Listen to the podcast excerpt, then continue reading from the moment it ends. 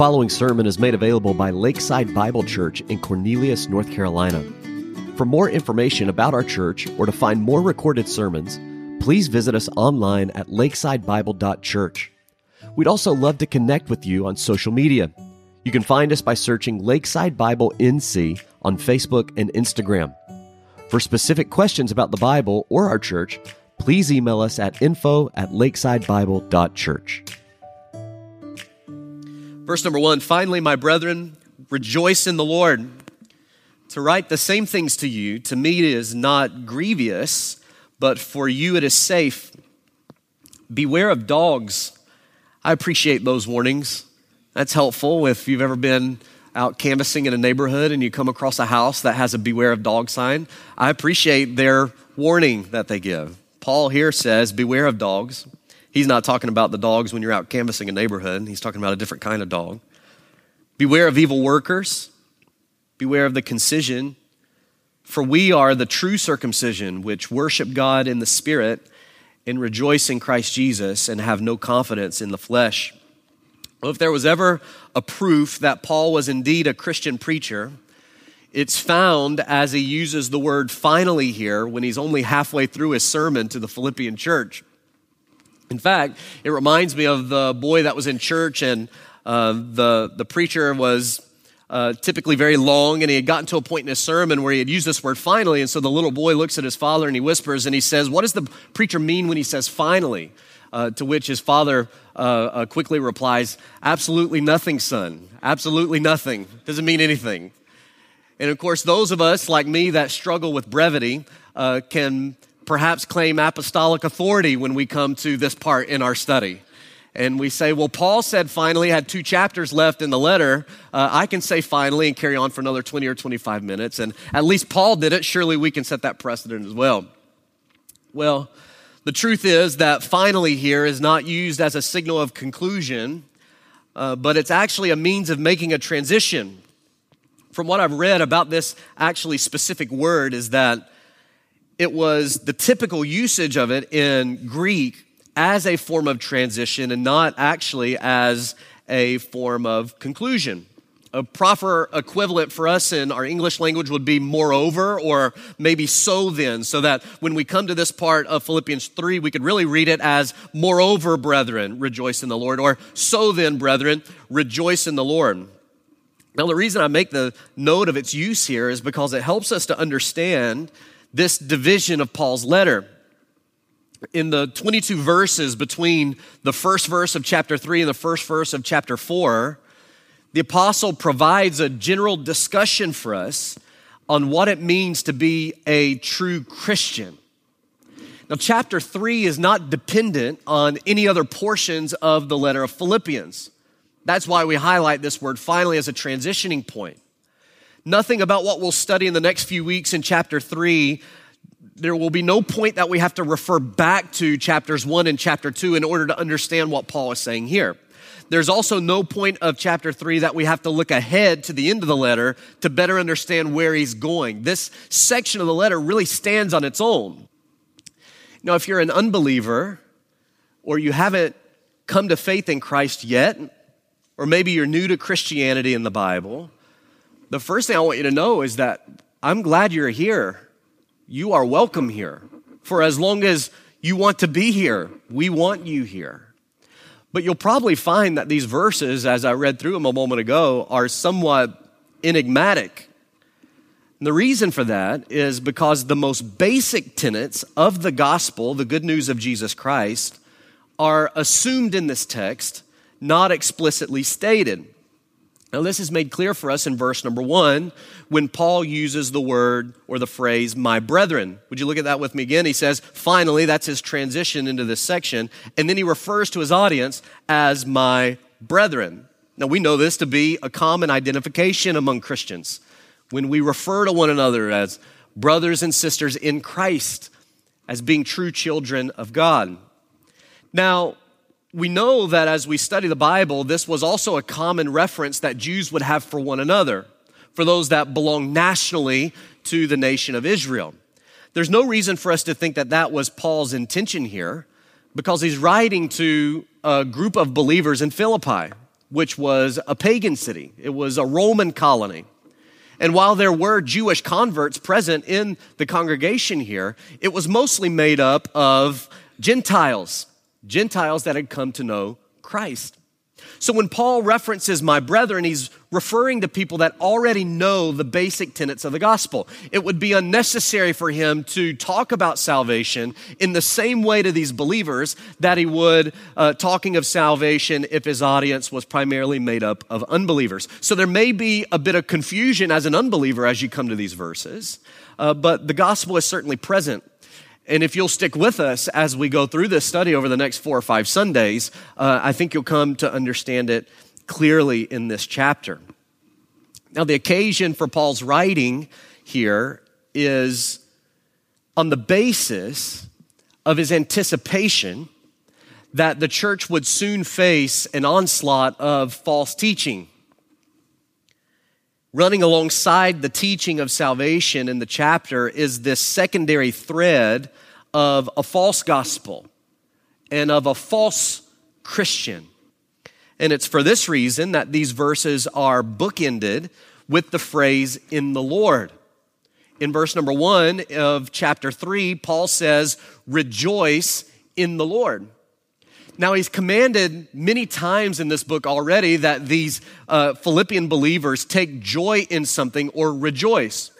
This is the only time that he uses it in this phrase where he says, Rejoice in the Lord.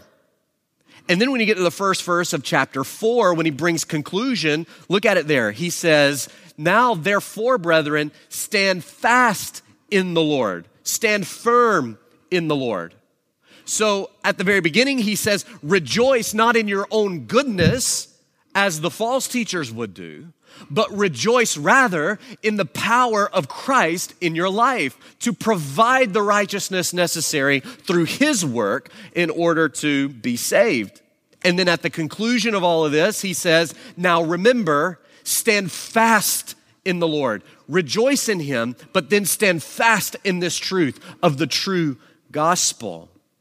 It was a faithful reminder that the believer's confidence is found solely in our Lord and Savior, Jesus Christ, plus or minus nothing else.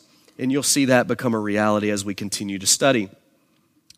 Now, while this passage can be enigmatic for some people, if you are a seasoned believer, you may find it to be somewhat redundant and unnecessary. So, Paul, anticipating that response on the part of the Philippians, tells us in verse 1 that it is not grievous for him to write the same things to them, but it is rather a safeguard for them. It's Paul's way of saying, rehearsing the basics of the faith, practicing the fundamentals of the faith is necessary and profitable. Though you've heard the gospel preached a million times in your life, it is profitable and helpful to hear it preached again. And Paul says, So for me to write these things to you again, I know I've preached it to you a hundred times, and I know I've written it to you maybe on other occasions, and I know I've sent Timothy and I've sent Epaphroditus with the same message, but it's not a problem for me to say it again because for you, it's a safeguard. There's a tremendous safety in coming back to the fundamentals of the gospel time and time again because the gospel is the foundation of everything in the Christian life. When we begin to lose sight of the basics, we will inevitably find ourselves in danger of falling away from the faith and actually following a lie. And so Paul says, I'm going to write the same things to you again, and it's not a problem for me and it is not anything but a safeguard for you. Now, anyone that has spent much time playing organized sports understands the concept of rehearsing the fundamentals. It's not only those that are just learning the game that are in need of mastering the basics of the sport, but even the most seasoned athletes must continue in the fundamentals if they are to succeed. Now, if athletics is not your favorite illustration to use, perhaps you'll remember and recall the days of learning the elementary principles of reading, writing, and arithmetic. Maybe all of those hours spent reciting multiplication tables and diagramming sentences are instrumental in one's ability to function in the more complex systems of life as an adult. In fact, even as adults, we find ourselves often referencing back to some of those elementary things of education that we learned in kindergarten and first grade and second grade and third grade in order for us to succeed in various ways now. It's important. So that's a warning for those of you in elementary school. Pay attention to your teacher. It will pay off for you in the long run. You say, well, what's really the best way to spot a counterfeit? Paul's dealing with counterfeits here in this chapter. He's dealing with a false Christian.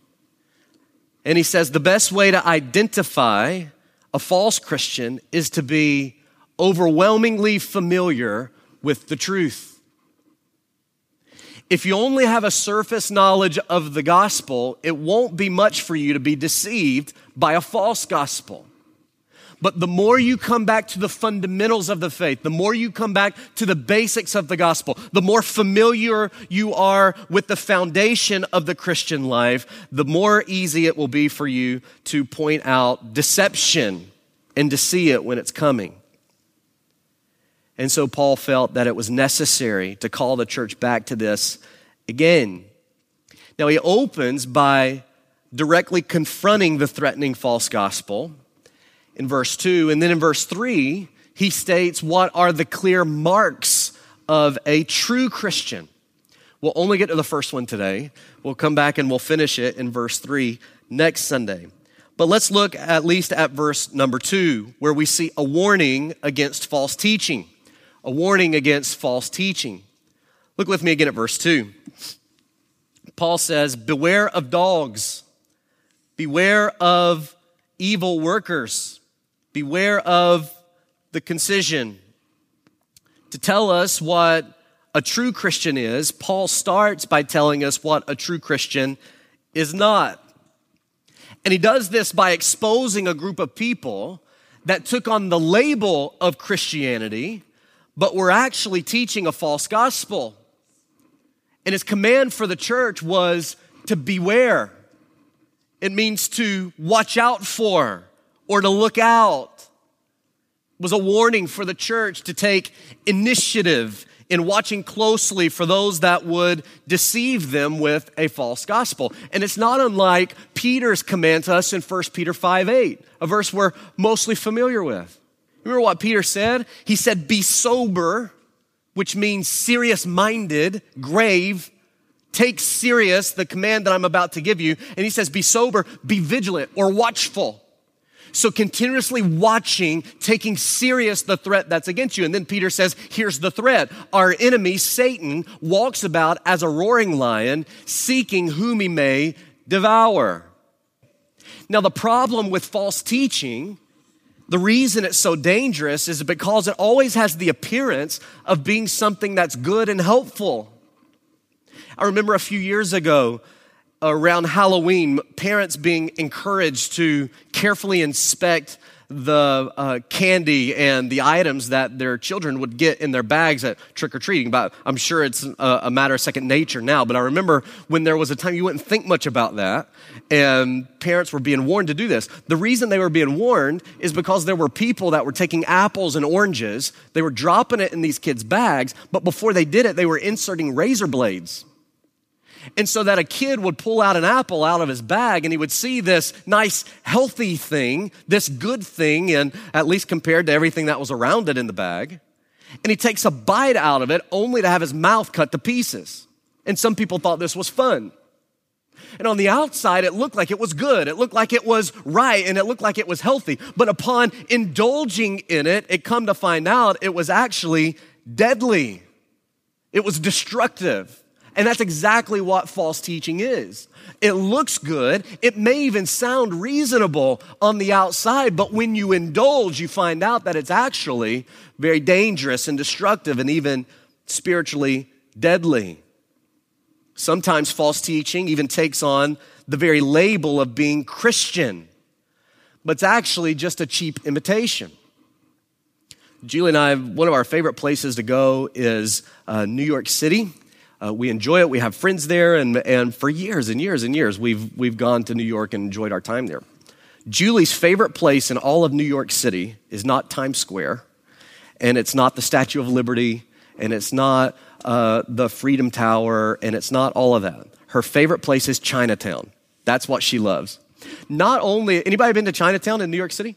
Not only is the food fantastic, but there's all of these little shops where you can go in and you can uh, uh, negotiate with the shop owners and you can try to get a really good deal on an imitation purse. So if you really want a coach purse, but you don't want to drop 300 bucks on it, you can get one for 30 bucks that looks just like the real one and you can kind of negotiate with them. And so Julie loves it. She loves doing that. So she loves going to Chinatown and try to find these deals. And uh, I remember one time when we were in college, I had, uh, in being naive, I had gone to this shop and they had had a bottle of cologne that I liked. Acqua di Gio by Giorgio Armani was, was my scent of the day. And, uh, and they had this, this, uh, this bottle and it was like super cheap. It made it cost like 60 or 70 bucks at Belk's, but in Chinatown it's like, it's like $15. And I'm like, this is, this is crazy. So I bought the cologne. It had the exact packaging of what I would get at Macy's. Same exact, same box, same label, same barcodes. It was wrapped the same way. You pull the bottle out. It was the exact same bottle that looked like all the other bottles that would have been on my shelf in my college dorm room. But when I went to spray it, it was actually window cleaner. And I was embarrassed by that. I can't believe I fell for it, right? It's one thing to get a cheap imitation purse when you know it's a cheap imitation. It's another thing to buy a bottle of cologne. You think it's the real thing because it looks like the real thing. And it even says that it's the real thing. But when you get into it, it's actually just a cheap imitation. And that's exactly what false teaching is. There are many, many, many false gospels that say they are Christian. But when you dig in, it's actually just a cheap imitation. Some of them will even go so far as to not just say that they're Christian, but they are a conservative, evangelical, gospel preaching Christian. And they will take on this label, but really, when you dig in, it's a false gospel. It's a cheap imitation, and it's deadly and it's dangerous. And Paul says of these false teachers, of these false gospels, beware.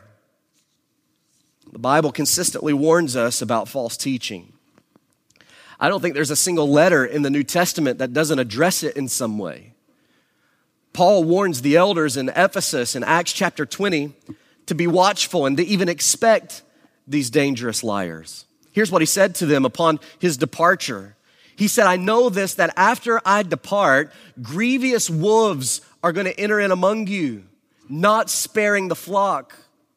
And then he says, even from among yourselves even from among you as elders of the church of Ephesus, men will rise speaking perverse things to draw away disciples after them.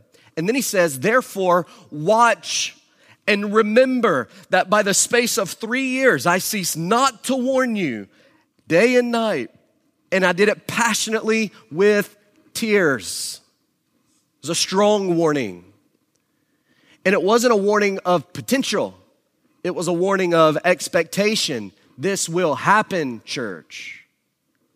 This will happen to you, church. This is not a matter of potential in Lakeside Bible Church. This is a matter of expectation in Lakeside Bible Church. So beware and be on the lookout. Watch out for the deception. Jesus compared false teachers to ravaging wolves as well. In Matthew chapter 7 and verse 15, he says, Beware of false prophets which come to you in sheep's clothing, but inwardly they are ravening wolves. And then using a parable in Matthew chapter 13, Jesus taught that every time God does a true work, Satan then produces a counterfeit to deceive us.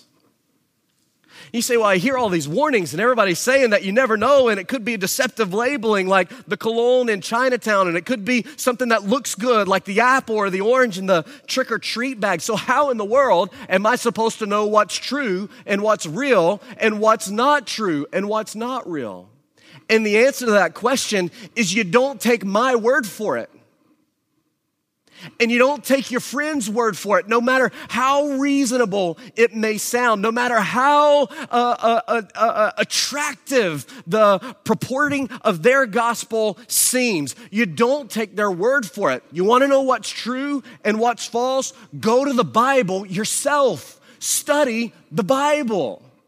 The Bible is absolute truth. You don't need me to tell you what truth is. You can go to it yourself and read it chapter by chapter and verse by verse. And what you'll find is everything that you need to know about truth and error is there. So when you come to church on Sunday, I hope that you'll trust me, but don't just take my word for it. Get in the word yourself. The Bible tells us that as we study the Bible and as we study the Word, we have the indwelling presence of the Holy Spirit as believers that does this work of enlightenment. It helps us to understand. And as we study the Bible, we only come to understand it better and better. And so Paul says, I'm rehearsing all of this to you because in order for you to see the truth and acknowledge the error, you're going to have to be familiar with the truth. But don't take my word for it, read the scripture yourself. There are many forms of false teaching that Paul dealt with, but here he's speaking about a specific group of deceivers known as Judaizers. These people plagued the early church. In fact, most of what Paul deals with in his letter to the Galatian churches had to do with these Judaizers and their false gospel. No sooner than Paul would leave town, the Judaizers would begin to infiltrate the church. They claimed to be Christians, and they even believed that Jesus was truly God. They believed that he did die and rose again, but they insisted that true salvation only came to the believers that would submit themselves to the ceremonial rituals of the Old Testament. You can see where their gospel would be attractive They'd come into town and they say, Yes, Jesus is God. We believe him. Yes, he died for sins. We believe that. Yes, he rose from the dead. We believe that. But he is not enough. You must also obey the law. You must also follow circumcision and the dietary restrictions and all the other ceremonial riches of the Old Testament. They had a particular fixation on the Jewish practice of circumcision, which is why Paul uses the language here that he uses. It's also how we come to find out exactly who he's talking about here in this chapter. It's not that they taught that Jesus was bad. The problem is that they taught that Jesus was not enough. And any gospel that claims to know Jesus and believe Jesus but doesn't quite believe that Jesus on his own is enough is a false gospel. Those are not true Christians. They are false Christians. They are planted there by Satan to be a deception to you and a deception to the church and to say perverse things, as Paul said, to lead true disciples away from the faith. To them, Jesus was only a piece of the puzzle that was made complete by their system of religious works and morality. And it's of this group that Paul emphatically warns the Philippian church to beware. The truth is, there's only two real forms of religion that exist there's the religion of God's grace and the religion of man's works. Beware of any religion that will tell you that faith in Jesus Christ alone is not enough. Church, beware of any religion or any so called Christian that will tell you Jesus is not enough. In order to truly be saved, you must also be baptized. That's a lie. That's a false gospel.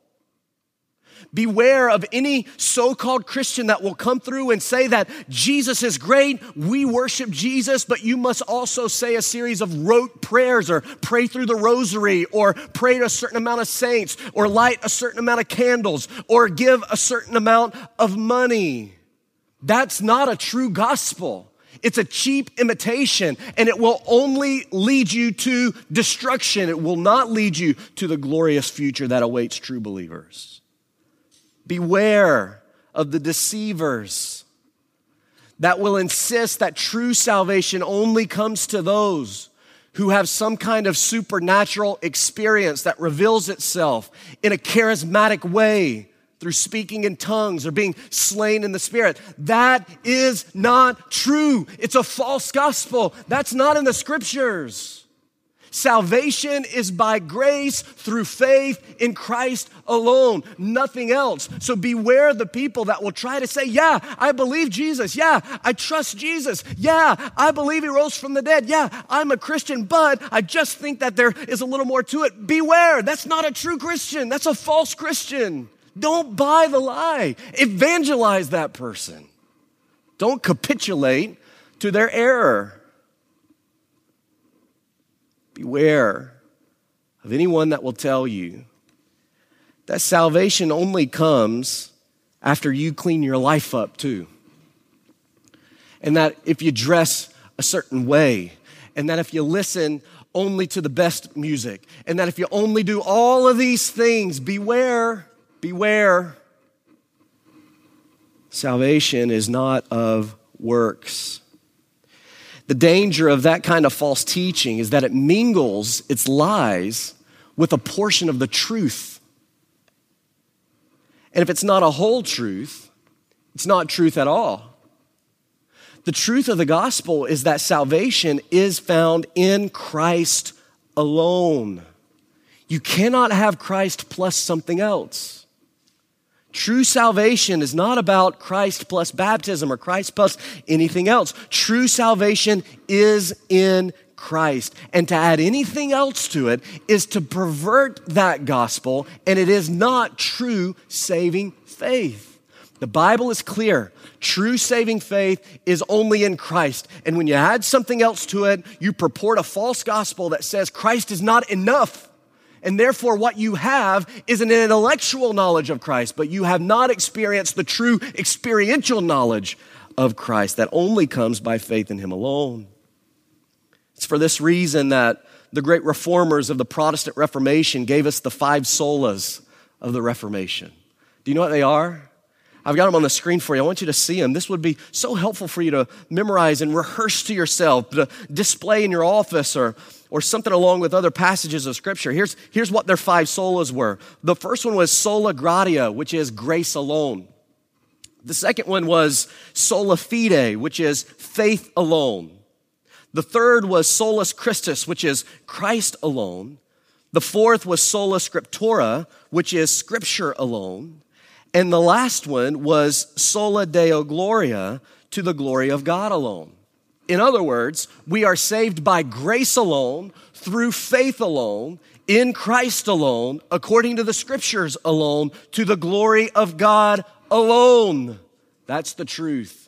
And in a period of time when there was tremendous error that had pervaded the Christian realm in the 1600s, the great reformers who ultimately lost their lives, many of them, in order to recover the truth among the church, purported this, and it's helpful for us grace alone, faith alone, Christ alone, the Bible alone, to the glory of God alone.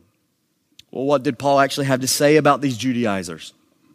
In verse 2, he gives three specific warnings each with a very direct and confrontational dynamic. There are portions of Scripture where Paul seems to be a very meek individual, and there's no doubt that he was.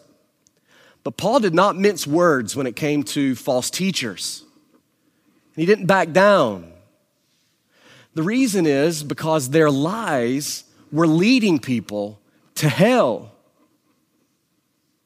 And any false gospel that leads people to hell is not worth our tolerance and cordiality. It is worth our bold stand against it. And we must preach against it. And that's what Paul does here. Three quick warnings that he gives. The first one is he says, Beware of dogs. Beware the dogs. Now, this wasn't a reference to a household pet. By the way, if you would like a household pet, I'd love to give you one.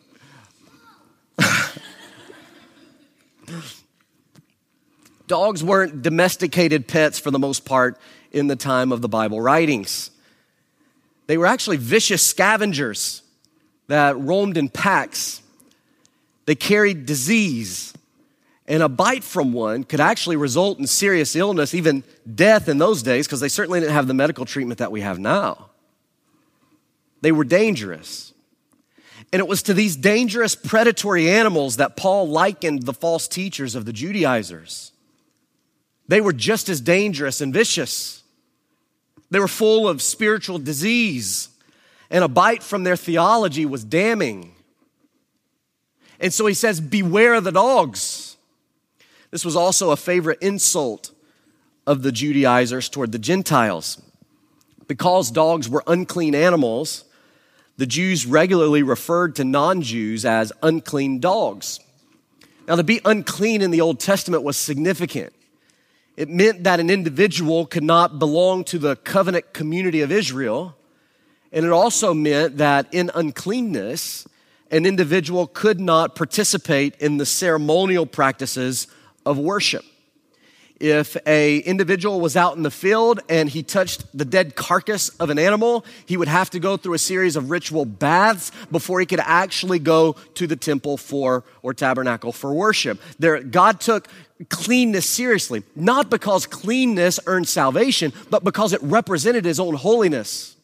It was a sign to god's people that to truly be mine you desperately need cleansing because you are filthy with sin and what they anticipated in their faith is that God would ultimately fulfill these ceremonial laws in a person that ultimately would cleanse us from sin. That came in Jesus Christ. But the Jews took the sign to be the very means of salvation. So they took cleanness as a very serious thing.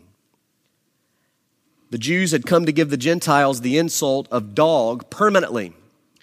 So you can imagine the Judaizers' reaction when Paul actually refers to them as the dogs. He says, Beware the dogs, beware of the unclean ones, church. The second warning he gives is that we are to beware of evil workers. Beware of evil workers. The Judaizers, Judaizers, excuse me, believed themselves to be workers of righteousness. They took pride in their efforts to uphold the letter of the law. In fact, their system of good works is what they believed would actually provide them acceptance with God. Paul called them evil workers instead. Now imagine how they would have accepted that upon hearing this letter read. Imagine your friends that you know that you work with that actually believe they're going to make it to heaven because of all of the religious things that they do and all of the good things that they do and all the money that they give away and all of the uh, uh, time volunteering that they give and, and they've, they've been through the baptism and they've been through the Eucharist and they've been through the prayers and they've been through all the things that they're supposed to do. They can check off their list. Imagine when they consider their works of righteousness to find them acceptance with God, their good works, and you say you're actually an evil worker can imagine they take too kindly to that statement. That's exactly what Paul's saying. They think they're good workers, they're actually evil workers. Any good that takes away from the person and work of Jesus Christ is in actuality evil. That's exactly what their teaching did it said that Christ was insufficient for salvation, and it ultimately rendered his death and resurrection as purposeless. And that is evil. Though their works were good, they were actually evil workers. Now, John MacArthur helps us here with our understanding, or at least he, he helped me in describing it this way. He talks about bad, bad, and bad, good. Now, we all know what bad, bad is. That's when wicked people do wicked things for wicked reasons. They do bad things and they do it for bad reasons. It's bad, bad. But did you know that there's a bad good? Bad good is when unbelievers do good things for bad reasons. True goodness only comes from the inner working of God's power in the heart of a person. You cannot build up true goodness on your own. That comes through God's work in you after salvation. That's the sanctifying process of God's grace.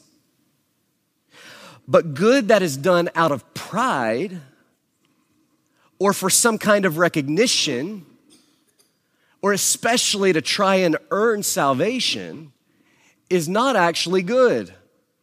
It's bad. And that's exactly what works based religion is it's bad good. As long as your good works are trying to earn salvation, they are leading you to deny the sufficiency of Christ and are therefore evil. Jesus described these people in Matthew chapter 7. In fact, would you turn there with me? I'd like for you to see it. You're probably familiar with the statement, but I want you to see it in Matthew chapter 7. Jesus is dealing with false teachers. His dealing with false teachers was the religious establishment of the day the Pharisees, the Sadducees, the scribes, the teachers of the law. And here's what he says in verses 21 to 23. Jesus says, Not everyone that says unto me, Lord, Lord, shall enter into the kingdom of heaven, or shall be saved, but he that doeth the will of my Father which is in heaven. Well, what's the will of the Father which is in heaven? Jesus clearly said, The will of the Father is that you would accept the Son. And in accepting the Son, you accept the Father, and the Father accepts you. There's nothing else to that. That's the will of the Father. But here's what he said happens in verse 22. Many will say to me in that day, that is the day of judgment when we all stand before Christ. Many will say, Lord, Lord, have we not prophesied in thy name? And in thy name have cast out devils? And in thy name done many wonderful works? And then I will profess unto them, I never knew you. Depart from me, ye that work what? Iniquity, evil, sin, lawlessness. Jesus said that in the day of judgment, many, he says, many people will stand before me and they will acknowledge me as Lord in title. And they will say, Lord, Lord, do you not remember that we prophesied, we preached in your name, Lord? We cast out devils in your name, Lord. We did many wonderful works in your name, Lord. And he will turn to them and he will say, Depart from me. I never knew you. You are an evil worker. You thought all of that was good works, but it was actually evil because your prophesying and your demonstrations of power and your demonstrations of good works were based on your own righteousness as you tried to achieve salvation on your own. And he says, You're an evil worker. They will even claim that their works were done in Jesus' name. They will say they are Christian. They will say they believe Jesus, but in actuality, their work is evil. Well, finally, he says, Beware of the concision. Beware of the concision. That's a real finally, not a transitional finally. This term would have really upset the Judaizers. It's a form of the word that actually means mutilation, or the word of a form of circumcision that actually means mutilation. In fact, it's not uncommon to find these verses translated in English as mutilators of the flesh or the false circumcision. Again, the Judaizers had a particular fixation on circumcision. And the reason is because it was the physical sign in the Old Testament of someone belonging to God's covenant people, God's chosen people. Now, God never said that circumcision was necessary for salvation. In fact, Paul argues in the book of Romans against the Jews when he says that God said that Abraham was justified because of his faith before he was ever physically circumcised. It was meant to be a sign was a sign of the cutting away of sin out of the heart of an individual, and it looked forward again to Christ. It was never meant to be an action that brought about salvation. Rather, it was a sign that pointed to those that had actually experienced the circumcision of the heart, as the Bible calls it. The transformation of the heart symbolized in a outward sign. The Jews had long left the symbolic significance of the sign and taught that it was necessary for salvation. So the Judaizers were telling the Gentiles that had come to faith in Christ that Jesus is great. He's not enough, though, in order to truly be saved and be a part of God's chosen covenant people. You must also go through the physical rite of circumcision. And so when Paul references this in verse 2, he means to say that the sign is worthless without the transformation of the heart that comes by faith. And so he references the circumcision of the Judaizers as actually mutilation of the flesh. Mutilation. He said, without the actual working of Christ, that doesn't actually mean anything. You're just mutilating your own flesh. The Judaizers believed that their adherence to the letter of the law made them righteous before God, but each of Paul's descriptions put them in the unclean category of the Old Testament. And it meant that it was actually impossible for them to be a part of God's chosen covenant people, despite their relationship as natural Israelites. That's not what mattered. They were actually unclean. The dog was an Old Testament term for being unclean. Evil workers were considered unclean because of their sinfulness. And men that had specifically mutilated their bodies, like the prophets of Baal or the eunuchs of the day in pagan worship, were considered unclean. And the Old Testament law said anyone that would treat their body in that way was excluded from God's covenant people. So when Paul says this, what he means is that these people were actually unclean no matter what they said or taught about Jesus. The Judaizers thought that their religion and morality made them God's people, but in reality, it made them unclean and excluded from God's covenant. They look like Christians. They talked a lot like Christians in a lot of ways, they probably behaved better than the pagan Christians of Philippi, especially the pagan Christians of Corinth. But they were, in fact, unclean. And those people that they hated so much, the Bible tells us, were clean. Of all the troubles that the church in Corinth had, they were believers. They were saved people. And Paul acknowledges that a number of times in his letters. And he rejoices in their salvation. But they were as messed up sinfully as you will ever see in a church. And yet, the pious Judaizers that kept the law to a T were actually, in reality, unsaved people.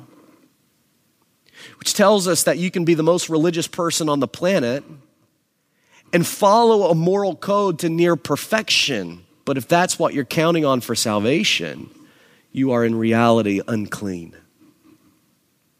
The truth is that Jesus is the perfect fulfillment of those Old Testament laws and symbols. Paul wasn't being disrespectful to the Mosaic law. He was preaching the truth that Jesus Christ has provided for us what the law could not provide. It's impossible for any of us to follow the law perfectly and bring glory to God. Jesus fulfilled that law with perfection and then suffered the wrath of the Father on the cross in our place. He did what we could not do in fulfilling the law, and then he suffered our death so that his righteousness through the law could be imputed by our faith. And we know that his sacrifice was sufficient because three days later, he rose from the dead. The wonderful truth of the gospel is that you don't have to fulfill all the rules and follow all the codes. Christ did that for you. That's the good news. You don't have to work yourself to heaven. It's not even possible for you to do it anyways. Jesus did it for you. And not only did he fulfill that law perfectly for you, but then he fulfilled the prophecy perfectly for you. Then he took your place. He said, I know you can't do this. You can't satisfy God's wrath, but I can. And so I'm going to take your place. We call it propitiation in the Bible. He took our place. He endured God's wrath so that we could be His. That's the gospel. Anything that adds to that or takes away from it is not true. It is a lie. Beware. Christ has done this for you.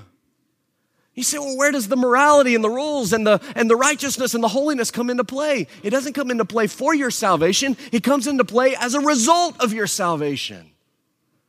You don't work your way to heaven, you work because you're on your way to heaven.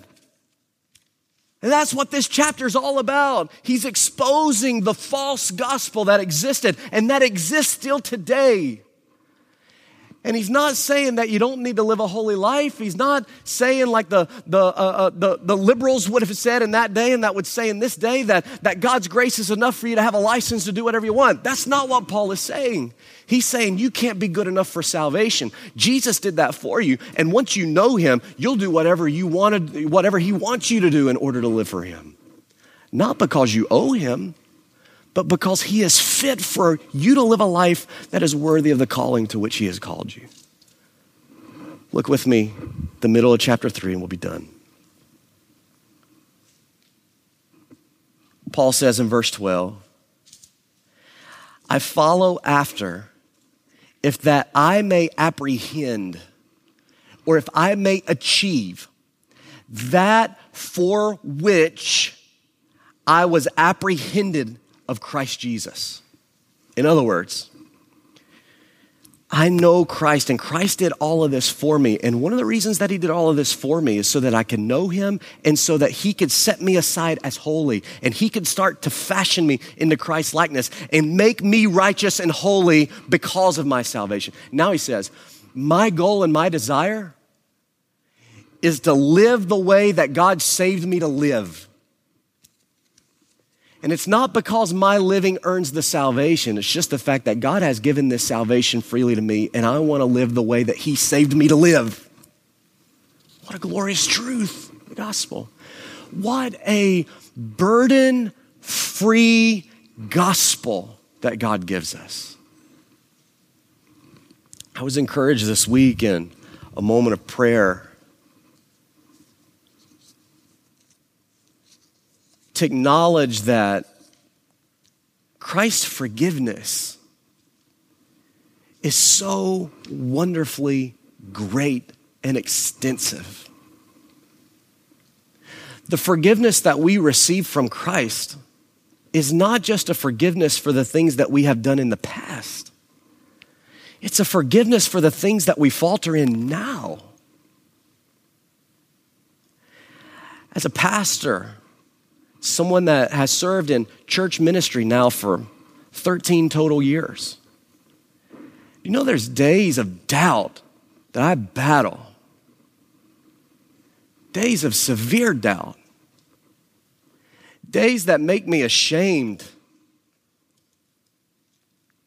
not only as a pastor, but as a Christian. And I was overwhelmed this week in a moment of prayer to consider that God's grace is so much greater than that doubt. What a freeing gospel that is. Not only that He has forgiven what I have done, but He's forgiven what I'm going to do. And sometimes we get this idea, even after salvation, that God is, is just waiting. He's on the edge of our seat, waiting for us to doubt Him in some way or waiting for us to slip up in some way, and then bam, He's gonna, he's gonna nail us with something. It's not God at all. That is not grace. God's grace is He has saved you. He has imputed the righteousness of Christ in your life. And yes, you will struggle. And yes, the battle in spiritual warfare is fierce. But even in that battle, and even in those moments of weakness, and even in those moments of doubt, as we'll sing in just a moment, He will hold you fast. How wonderfully glorious that is. Can I tell you what won't hold you fast? Your baptism. What won't hold you fast is your choice of translation. What won't hold you fast is the way that you dress and the moral code that you follow. None of those things are going to hold you fast. What will hold you fast is Christ. Christ will hold you fast. Let's pray together. Thank you for listening to this sermon made available by Lakeside Bible Church. Feel free to share it wherever you'd like. Please do not charge for it or alter it in any way without express written consent from Lakeside Bible Church. Don't forget to visit us online at lakesidebible.church or find us on Facebook and Instagram by searching for Lakeside Bible NC. If you live in the Charlotte or Lake Norman area, we'd love for you to attend one of our worship services. We meet every Sunday morning at 10 a.m. in the gym at Cornelius Elementary School. We'd love to meet you.